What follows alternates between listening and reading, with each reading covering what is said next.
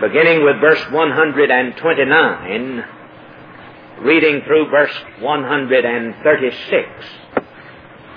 And then we will review what we covered last week under the subject of the lawful approach to God, and then examine the subject of the throne of God as it relates to the second commandment. For we are now in the process of a study of the second commandment, wherein God forbids us to make any image or likeness unto Himself and unto heavenly things and earthly things to be used in the way of worship. In Psalm 119, beginning with verse 129, he says, Thy testimonies are wonderful. Therefore doth my soul keep them. The entrance of thy words, having reference to the law, giveth light. It giveth understanding unto the simple. I opened my mouth and panted, for I longed for thy commandments. Look thou upon me and be merciful unto me, as thou usest to do unto those that love thy name. Order my steps in thy word, and let not any iniquity have dominion over me. And since we are going to deal with the subject of God's dominion in the second commandment, I want you to note particularly the prayer of the psalmist in that verse. Order my steps in thy word. Direct my way by thy law, and let not iniquity have dominion over me. Deliver me from the oppression of man, so will I keep my precepts, or thy precepts. Make thy face to shine upon thy servant, and teach me thy statutes. Rivers of waters run down mine eyes, because they in society general, keep not thy law. Now we have noted that the second commandment forbids and prohibits the making and usage of images in the worship of God. Therefore, we saw in our last study that in analyzing the second commandment, it strictly forbids the literal usage of idols and images in his worship. Now we noted also, however, that the law does not forbid engraving, picturing, or artwork in general. For we find all this in the tabernacle that was used by God as the meeting place with His people. But these things could not be used as a mediation between God and man, and so could not serve as any help in worship. We need no aids in worship other than that which God has given to us in His Word, in baptism, and in His supper. Therefore, we are forbidden to have pictures of the Lord Jesus Christ in view of the fact that if we knew what he looked like, the very most we could do is picture his humanity and could never portray the fact that the Lord Jesus Christ is very God of very God. Then not only does the second commandment forbid the usage of idols and images, but it shows to us positively, and this is what we're interested in now, that we can approach God only on God's terms. In other words, God Himself lays down the rules whereby we may approach Him in worship, in service, and in obedience. Therefore, we are not left to our opinion. God is not concerned with our opinion. Custom and uh, tradition cannot enter into the picture. But God Himself absolutely and unconditionally ordains the way in which we are to make any approach to Him in the way of worship and service. Then further, we note that if God has ordained the way that we are to approach Him, and has literally forbidden idolatry, so He has attached to the second commandment a very literal promise of blessing and cursing for the keeping and breaking of that law. Now we saw that these promises of God pertain not only to the spiritual realm, but to the material as well. And I have tried to impress upon you over and again that there is nothing evil per se in material things. Because God has created all things and declared them to be good.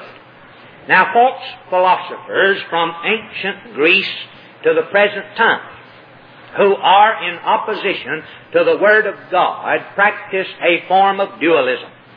And so they tell us that sin is not breaking God's law, it is not rebellion against God, it is not that which we do in disobedience to God, but rather sin is something out there in a world of chance that we're caught up with and can't do anything about, such as that matter is evil, and things are evil, and our environment is evil. And so the way to escape from this evil is to renounce the usage of things and to withdraw from the world and become inactive and think only upon spiritual matters. But our Christian faith is very practical. It not only regulates our spiritual life, but also our physical and material life as well. When God makes us promises in His Bible, He makes us promises that are very literal. That if we are obedient to Him as His covenant people, He will bless our land so that there will never be any shortages in our crops and the land's yield. In other words, if we were an obedient people in this country today to God's law, there wouldn't be any talk about an energy crisis or any shortage in that realm. God says, I would make one crop touch another. There would be more than you could use. He promises us health. He promises us peace. And He promises us that if we obey His second commandment as His people in relationship to the Lord Jesus Christ, that ten men would be able to stand up against thousands who might try to invade and so would guarantee us victory in all of our wars and success in all our undertakings. However, in the same chapter, Leviticus chapter 26, where the blessings are attached to the law of God, as, long, as well as the cursings, he points out that when we go contrary to his law, that he will start decreasing our population. He will cause us to be barren. He will cause our name to fade from the earth. And our material blessings will wane. We will enter into want. There will be every kind of deprivation, and we will be ruled over by evil. Now, this is the curse of God if we are not obedient unto Him. Then, further, we are shown in the second commandment that the prohibition of idolatry and the abstinence from idolatry guarantees social health. That is, if we are true to the law of God in keeping that law, our society will remain healthy as well as ourselves and our property.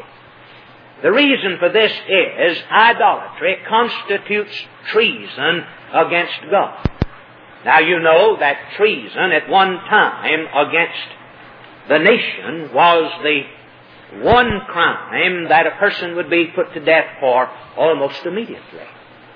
But we think nothing about treason against God. Yet the Bible teaches us that treason against God is a capital offense and deserves death. And we know that whatever is our highest order to which we give our allegiance will be that which we consider treason to be the highest crime against. Now, if we have relegated God, that is, if we put God back over here into a dark corner, into a second position, and we have exalted the state above God, or we have exalted man above God, then we will consider breaking man's laws and the state's laws and treason to government and treason to man to be more serious than treason to God. The Bible teaches that the highest crime is treason against God. And that is constituted in idolatry. And can be summed up in the modern day hippie slogan, which is the philosophy of humanism, where man is exalted to the place of God, do your own thing. Because whenever you take the attitude, do your own thing, you're saying, I am not under God's law. I am not obligated to God. I am my own law. I am not under any kind of regulation. I am not under any kind of restraint. All I am to do is my own thing, that which pleases me, that which I legislate as a law for myself. Now, such an attitude as that will soon bring about suicide, the destruction of a people and their society. We don't do our own thing. We do God's thing. And God has set forth in His law word what that is. Now we have noted that idolatry is defined in a broad sense as covetousness. Covetousness. Let me again read the statement. For example, in Ephesians chapter 5 and verse 5, we read, No covetous man who is an idolater hath any inheritance in the kingdom of Christ and of God. And in Colossians chapter 3 verse 5, covetousness is again identified with idolatry. So in a broad sense, covetousness is idolatry. Now what is it to covet? Do you have any idea what it is to be guilty of covetousness? You remember I said last time that one Roman Catholic priest who had served in the priesthood practically all of his life said that out of all the crimes that were ever confessed to him, no one had ever confessed being guilty of the sin of covetousness. What is it to covet? To covet is to desire what's not ours and then to take illegal means to get it. Now, it's not wrong for you to want something better in your life if you take the proper means uh, in life to obtain them through hard work and application of your abilities. But covetousness is desiring what's forbidden you. And then, if not what is forbidden you, being discontented with your estate so that then you reach out with unlawful means to take it. This is why the Bible says the love of money, not money itself, but the love of money is the root of all evil. How many crimes are committed every day simply out of the love of money? Almost every crime that is committed goes back to some extent to a love of money.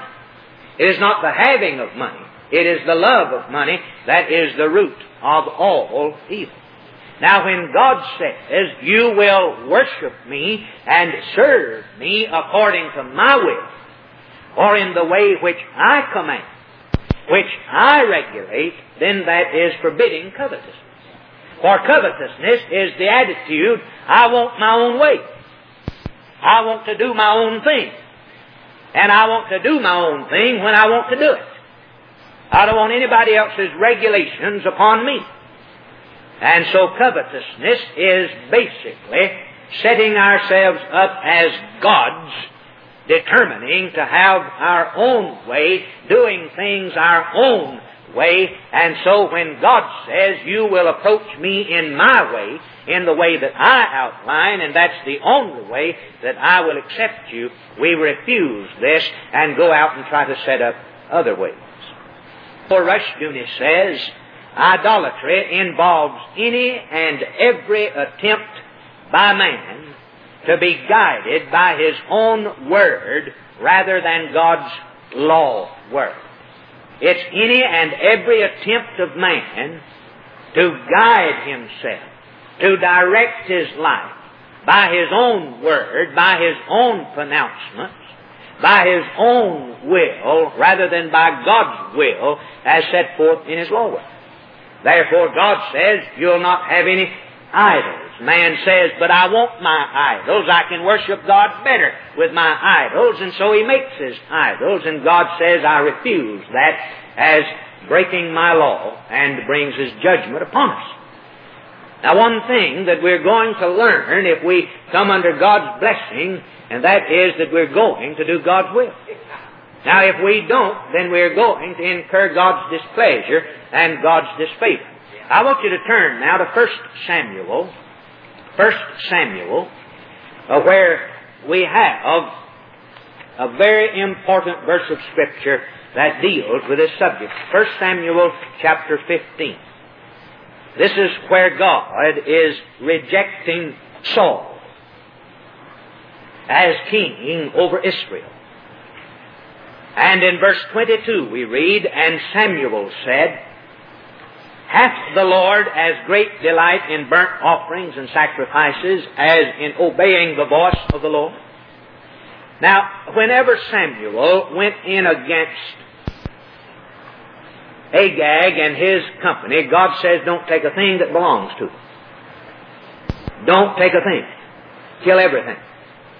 But Saul kept the best of the flock and the best of the herds and even preserved the king. And when God rebuked him, he made the excuse, well, when I saw that this was the best, I wanted to use it for a sacrifice to the Lord. Samuel says, what's better? Obeying the voice of the Lord or disobeying in the name of sacrifice? You see, here we can use worship and a pretense of worship to disobey God with. So Samuel goes on to say in verse 22, Behold, to obey is better than sacrifice and to hearken than the fat of rams. And here's the reason. For rebellion, going against God's law, God's will, going against established authority, wherever that authority might be, if it's God ordained. Rebellion is as the sin of witchcraft. That means then every time we rebel against divinely established authority, whether it be in the church, the home, in the law of society, wherever that authority is established, we are practicing witchcraft. We've renounced God and taken up with Satan. And that's rebellion because Satan is the arch rebellious one. The one who rebelled first against God. So it's the practice of witchcraft. Now this is significant because the word translated witchcraft is the Greek word pharmakos, from which we get the word pharmacy, uh, which has to do with drugs. And wherever there is a rebellion against authority in a society, you can study it in history, a breakdown of authority, there is the development of rebellion and revolution and anarchy. There is at the same time the rise of the practice of Satanism, the worship of Satan, and the indulgence of drugs, the usage of drugs. And this is what God is saying. Rebellion is as the sin of witchcraft. It'll bring with it all of the evils of witchcraft. And stubbornness, hard-headedness, is as iniquity and idolatry. Therefore, to be stubborn to demand to have our own way is covetousness rather than bowing to God's way. And so is idolatry.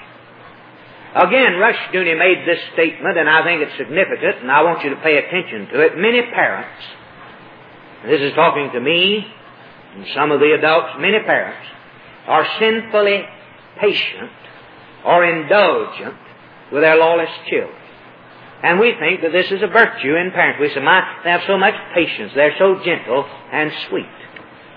but it's a sinful, patient indulgence with their lawless children, or husbands with wives, and wives with husbands, in the fond hope that God will miraculously change the wayward one. He'll save the fatted ram for a sacrifice. I am in continual prayer, they will assert, adding that all things are possible with God. But this is a fearful arrogance and sin. Indeed, all things are possible with God, but we cannot live in terms of what God might do, but only in terms of what His law word requires for the moment, for the present time. To wait on conversion or move in hope of a sinful substitute however much piously disguised for obedience to God and the acceptance of reality under God. Such a course is not to make our hope the law word and God's law word of none effect. We are not permitted to call our stubbornness and rebellion anything other than sin. When we refuse, in under excuses, to bow down to what God requires, as His ordained order of obedience, as implied in the second commandment, then we must call it what it is, sin.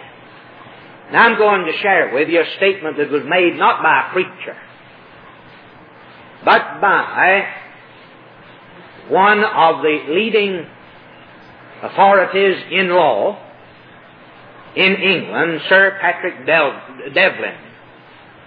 In his lecture in the jurisprudence of the British Academy in 1951 on the subject of the enforcement of morals. Now here is a lawman, a man that deals with law, not with the pulpit, who tells us what is absolutely necessary for right doing, for correct morals, and how we might know right and wrong and then enforce it. Sir Patrick Devlin said, A man who concedes that morality is necessary to society, a man who agrees with us and admits that morality, right living, right doing is necessary to society, must support the use of those instruments without which morality cannot be maintained. In other words, if we admit that morality righteousness, right living is necessary to society, then at the same time we've got to support the use of the right instruments or ways of maintaining this morality. And what does he say this is? He says the two instruments are those of teaching, which is doctrine, and he has reference to what I'm doing right now, expounding the Word of God, indoctrinating from the Word of God, and also concerning the law, what it requires and forbids, and of enforcement, which is the law. Not only must we teach or indoctrinate, but we must enforce. It's no good to teach that something is right and then allow it to be trampled underfoot. There must be enforcement. He goes on to say, and this is highly significant, if morals could be taught simply on the basis that they are necessary to society. If we could just simply teach that morality is necessary to society, there would be no social need for religion. It could be left as a purely personal affair if it's only necessary. A man could pick and choose for himself. But morality cannot be taught in that way because every man would have his own standard of morality, you see. What would be right in my eyes would be wrong in yours. There's some things I don't like which are not wrong in themselves. But if I were setting up the laws, I'd probably forbid them, you see. And so on. So he says loyalty is not taught in that way either. No society has yet solved the problem of how to teach morality without religion. So the law must base itself and he's talking about the law out there in government that regulates our lives. Law must base itself on Christian morals. and to the limit of its ability to enforce them, not simply because they are the morals of most of us, nor simply because they are the morals which are taught by the established church, because what's accepted by the most could be wrong, what's taught by the church could be wrong, unless we have an infallible standard, which is the Word of God. So he says on these points, the law recognizes the right to dissent, but for the compelling reason that without the help of Christian teaching, the law will fail. The law will fail. And you can mark it down to the extent that we have compromised and surrendered our Christian faith. To that extent, our morals have failed. And we can look at the morals of our present day society and use this as a barometer or a measuring stick and see to the extent how we have allowed Christianity to slip from our lives. It's not being taken seriously. That the law of God is not being taught and certainly is not being enforced. Well, I believe that if we were to get into a discussion of the subject of the throne in the tabernacle, that this would involve more time than is permitted.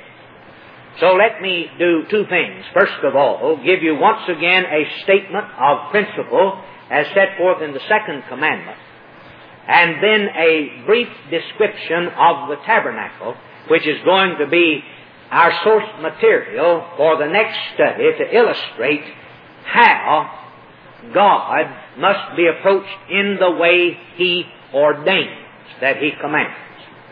Again, the only lawful approach to God is thus the way He provides.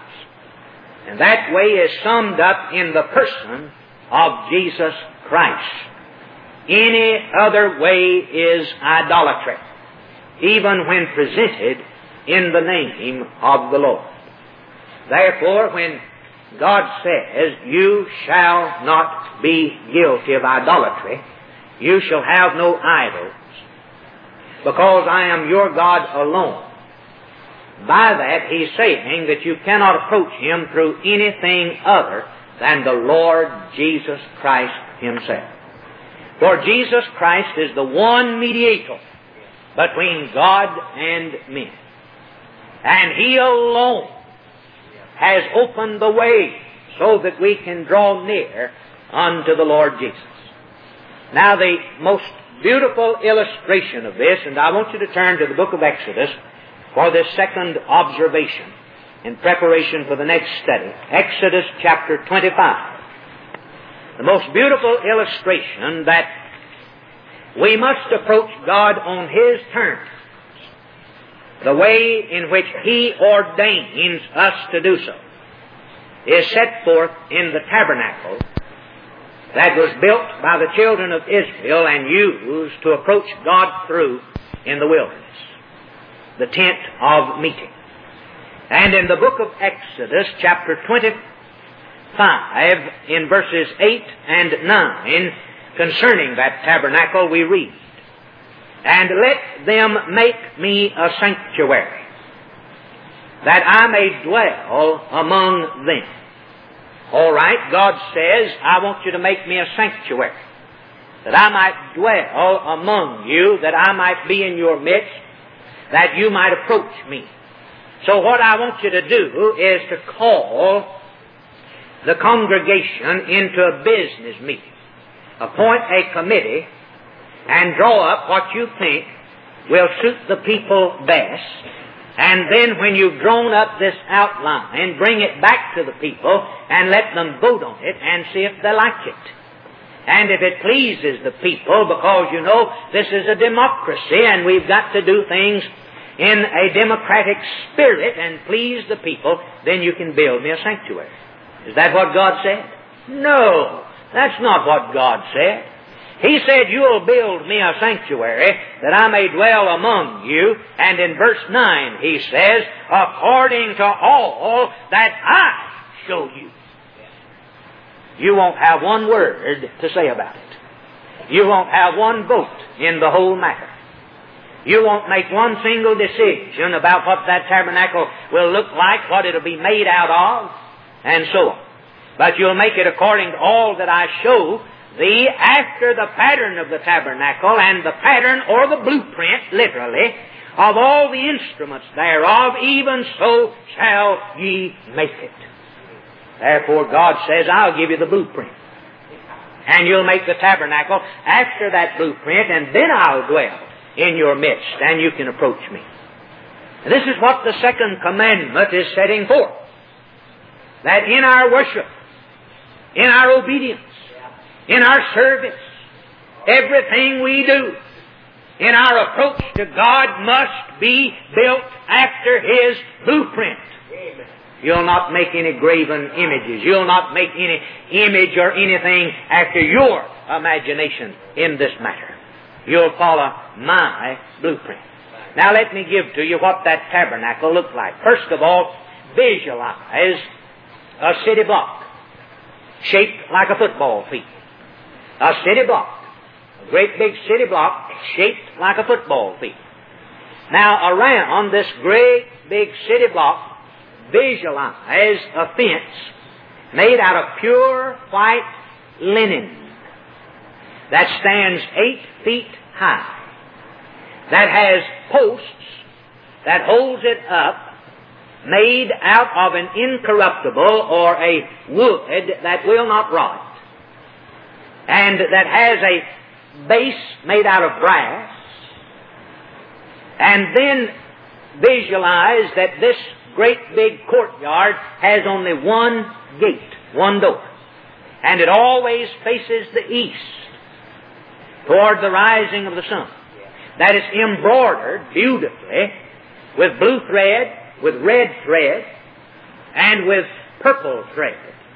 And so the white and the purple and the red and the blue show the righteousness of Christ, the blue, the heavenly nature of Christ, the red, the blood of Christ, and the purple, the kingship of Christ. And this color is all over that tabernacle. Not only at that gate, but as you go inside, because now, as we go through that gate, there is a great big barbecue pit called an altar.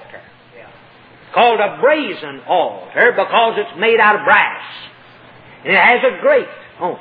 And at each corner it has a brass horn. And there on that pit animals are strapped down, and some are burned completely up, others are barbecued and fed to the priests. But that's the altar of sacrifice, and that symbolizes the cross of the Lord Jesus, made out of brass because brass is always the symbol of God's judgment. Now, as you walk from that brazen altar, you come to a water fountain. It looks like a bird bath and it's made out of solid brass. And there's water in the top, and there's a spigot at the bottom, or a faucet, and it's kept filled with water, and here the priests wash their hands and their feet. Now, as you look beyond that, you see a little building that has walls made out of white linen, but this time the posts that hold up those walls are overlaid with gold. And this little building has two rooms in it, one a little bigger than the other. And as we step into the first room, there are three pieces of furniture in there. On the right side, as we are facing inside the room, is a table made out of gold with twelve loaves of bread on it for each tribe of Israel. On the left is a candelabra made out of gold with twelve, uh, seven lamps on it. And then right in front of us is another box made out of gold with hot coals of fire where incense is dumped on it and this incense rises up with a sweet smell and fills the whole room. Then there is a heavy or there is a, a heavy drapery that hangs down that separates this room from the next room. And as we step into that room, it's called the most holy place. And only the high priest could go in there, and that once a year, and with the blood of sacrifice. Now, if anybody else went in there, God would kill them. And in that room was God's throne. It was called the mercy seat. This was a chest uh, about the size of this communion table, made out of gold, and it had a lid on it, made out of gold. Now that chest was called the Ark of the Covenant, and that lid was called the mercy seat. And on each side were cherubim made out of gold that looked at one another and bowed down, and the glory of God in the Shekinah, the fire, settled right down over that mercy seat, and that's where atonement was made. Now, this was God's blueprint. That was God's blueprint. And that's where God would meet with the people, and that's where God ruled over the people, because that ark was God's throne on earth. His throne for His kingdom on earth. And if you had set up the most elaborate building in all the world, God would have knocked it down. Because that's the only way He said you can approach me. And any other thing would have been idolatry. Would have been breaking the second commandment. Now, the Lord willing, we're going to look at that throne inside, and then we're going outside and look at that altar and see how that illustrates for us the Lord Jesus Christ and His absolute rule over us and how uh, spiritually applied to go any other route to God is idolatry, to break the second commandment. So, take a Bible dictionary or a good encyclopedia and look up the tabernacle and look at a picture of it. And then when we come back together, we will further consider the subject of the second commandment, how it forbids idolatry and positively demands that we must approach God only in the way He has ordained. Our Father, we pray that Thy Spirit will bear witness with our spirits to the truth of Thy Word and give us a love for Thy law.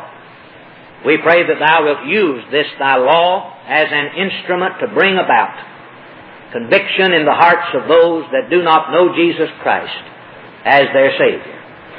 We pray that Thou wilt bless us through this day, that in all things our steps will be ordered of the Lord, and that we, O Lord, will acknowledge Thee in all our ways. Keep us from covetousness and idolatry, stubbornness and rebellion, witchcraft, as we seek to obey Thee in all things through our mediator and Savior and Redeemer, Jesus Christ, our Lord.